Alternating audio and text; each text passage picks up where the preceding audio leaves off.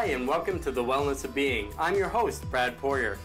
Have you ever dealt with chronic pain, a chronic disease, or even with our guest today, only 78 pounds, underweight, and then have a total transformation, which is truly incredible? I want to introduce you to today's guest, John Vella. Welcome, John. Hi there. Nice to be here. So, I want to talk a little bit about your transformation. So, you were only 78 pounds. And what age was this? 17, 16, 16 or 17. Um, and the reason I was 78 pounds was I was suffering from what I found out was Crohn's disease. Mm-hmm. So not only was I 78 pounds, but I was getting extreme cramping. And I was, when I would go to the bathroom, it was diarrhea and it was mm-hmm. blood, and I wasn't, I was just getting dizzy. So yeah, 78 pounds and also, you know, incapacitated almost. Mm-hmm. So with Crohn's, is it something that is congenital? Do you have that from birth, or it's something that develops through your life? Um, well, the cause, according to Western medicine, mm-hmm. is unknown. Okay. Yes. Um, however, there are supposed genetic predispositions. I don't know. No one in my family seemed to have anything like that. Mm-hmm. My view is a little different, but on what causes it, um, yeah. And the symptoms with with everyone is it different? Or like, what are the main symptoms that most people have normally with with Crohn's disease? The the ones I had big time, like cramping, mm-hmm. like cramping as if I hit you with a hammer in the stomach, you know, just okay. like, and then burning, like a, a, a flaming hammer. Mm-hmm. How's that? yeah, it doesn't sound. It doesn't yeah, sound very. but like very you, you don't absorb your nutrients, mm-hmm. um, so you, as a result of that, you get dizzy. Mm-hmm. You know, the constant cramping, dizziness, diarrhea. So, with not getting your nutrients, do you think that kind of aided in your the weight that you were? Like, so do you think by not getting enough nutrients oh, yeah. and constantly having to eliminate and things like that because your body's yeah, not holding anything? Exactly that it, it, really affects your, your weight. So is that your personal story, or is that like a general for most people that have have Crohn's? Typical Crohn's story. Okay. Typical, like you you just don't absorb nutrients, and you're always going to you know you always have diarrhea, and because you're in such pain, mm-hmm. you have no appetite anyway. Yes. So it's it's a trifecta of yes. garbage. yeah, and I definitely know, John, that Crohn's is part of your life, but it's not definitely your whole life and and one thing which I'm really excited about is that you don't identify yourself with Crohn's because you've had such an amazing transformation is really what I want to talk to you about today because you're quite inspiring with what you've accomplished. So you certainly don't look 78 pounds now. No. so what? I'm, a, I'm 175 pounds right now. That's awesome. Sitting right here. So so what what took you from being that 78 pound you know, young man to where you are now. What was that transformation process that you under underwent? What was your mindset? What was your, you know, how did you change yourself? Or how what was your mainly first we'll talk about with the identifying okay, yes, I have Crohn's disease, but then you decided, you know, you can tell me what you decided. Well, I was sitting there in the hospital. Mm-hmm. And probably you know high as a kite on opiates because mm-hmm. that was my life in high school, man.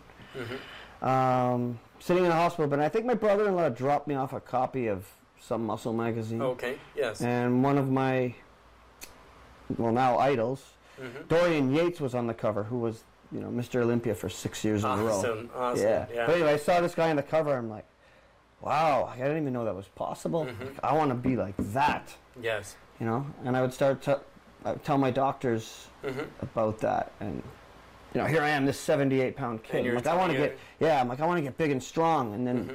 You know, I started watching UFC mm-hmm. in the early days. I'm like, oh yeah, I want to get big and strong and be able to fight. Like, mm-hmm. you know, and then all my flashbacks from childhood of watching He-Man cartoons yes. and yes. Conan the Destroyer and mm-hmm. Conan the Barbarian, and all that stuff. Wrestling. I was like, that's what I want to be. I, I don't want to be. I don't want to be like this. Mm-hmm. But my doctors were like, yeah, right. Like, you know, you should be happy if you can be happy if you can just live a semi-normal mm-hmm. life and walk up a flight of stairs. How, how about you start there? So they, you know, to them it was like, Yeah, they way. didn't really. They didn't have the same belief and the same. They didn't think you had the determination. Or sure, you're looking at this magazine. Sure, it's nice. I want to look like this, but they didn't think it would be a reality for you. Not at all. No. And I mean, I guess with most, they figure you have a disease. You're always going to have the disease. Yeah. We're just going to aid you the best we can, but you're never going to be. Which is, you know, I guess we can let our audience know now. What's your current title now? Now, um, well, now I'm a nationally ranked bodybuilder. Mm-hmm. Um, I won the. Um, I won that on May 14th.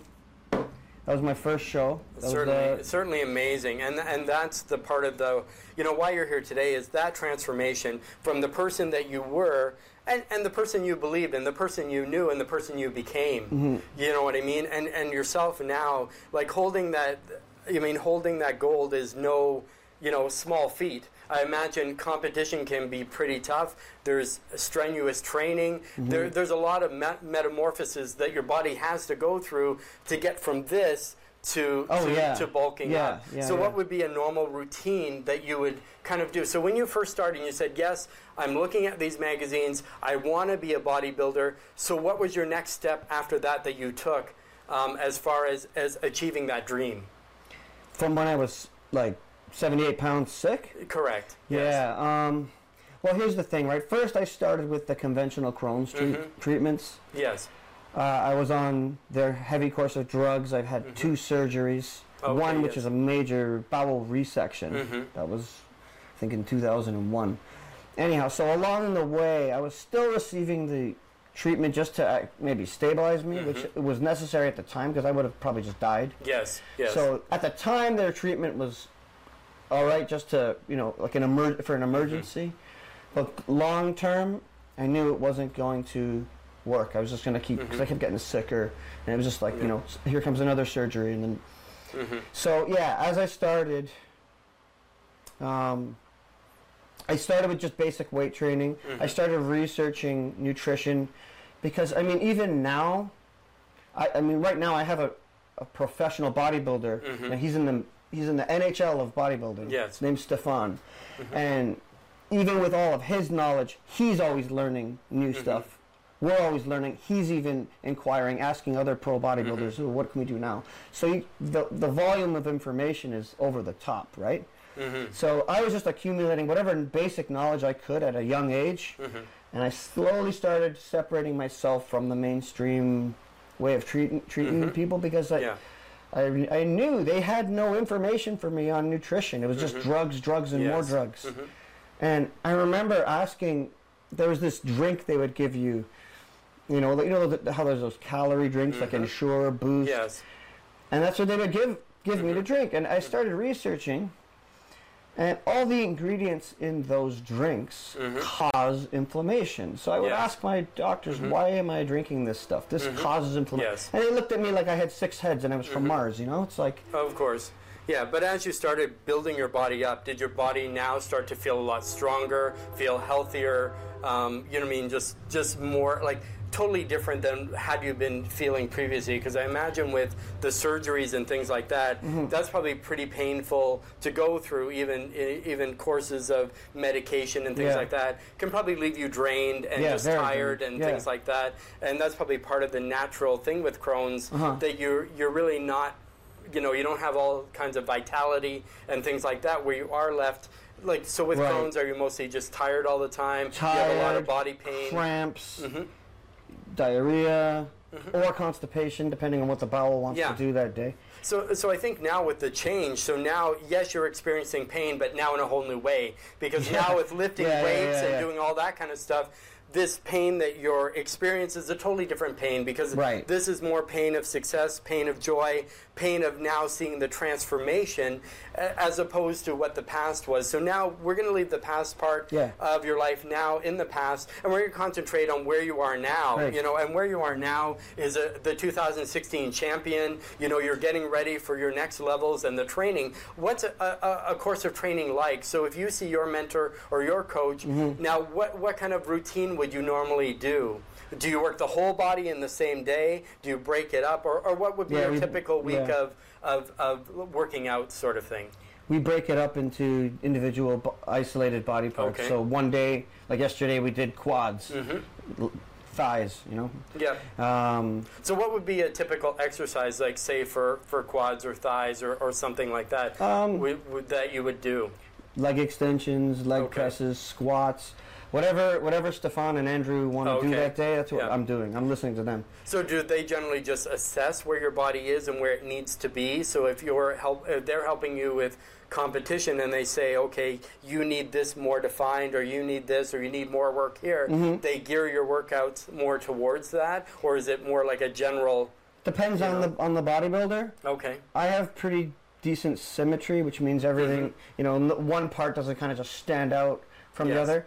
My next goal is to put on size Mhm. symmetrically, but pretty much everywhere. yes, So we're just trying to make everything grow. hmm Maybe someone else would have that issue if they didn't train legs ever in their life and have a good upper body. Like they'd have to put more emphasis on legs Mhm. and let, let them catch up. But for us, we're just, I, I just do what they do. hmm Yeah. So when you're competing, does it does it really matter about height or body shape or things like that? Does that determine? Do you have more an advantage being a certain uh, body type or a, or a certain height? Yeah, I mean there are ge- like genetic advantages that I think I do have, and that's like a, a small frame. Like I have Okay. a smaller structure. hmm So, you know, let's say you took someone with a bigger structure, like a bigger frame, bigger joints, and sat him next to me, Mhm. and we both weighed 190, and we were both, let's say, three percent body fat.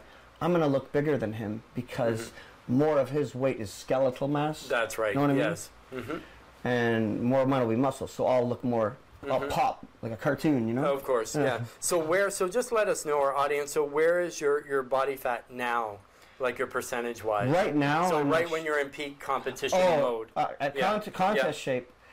Well, that was one of the reasons I won, Mhm. actually, because when I won my first show, it was against a bunch of competitors who were way bigger than me. hmm Like the guy who finished second, he was a super heavyweight. Okay. so he- yes. he, was over 100 pounds heavier than me. Mhm. But the reason I won was my conditioning. So it, my body fat was so low, my coach said, like, the calipers won't even read you. So Mhm.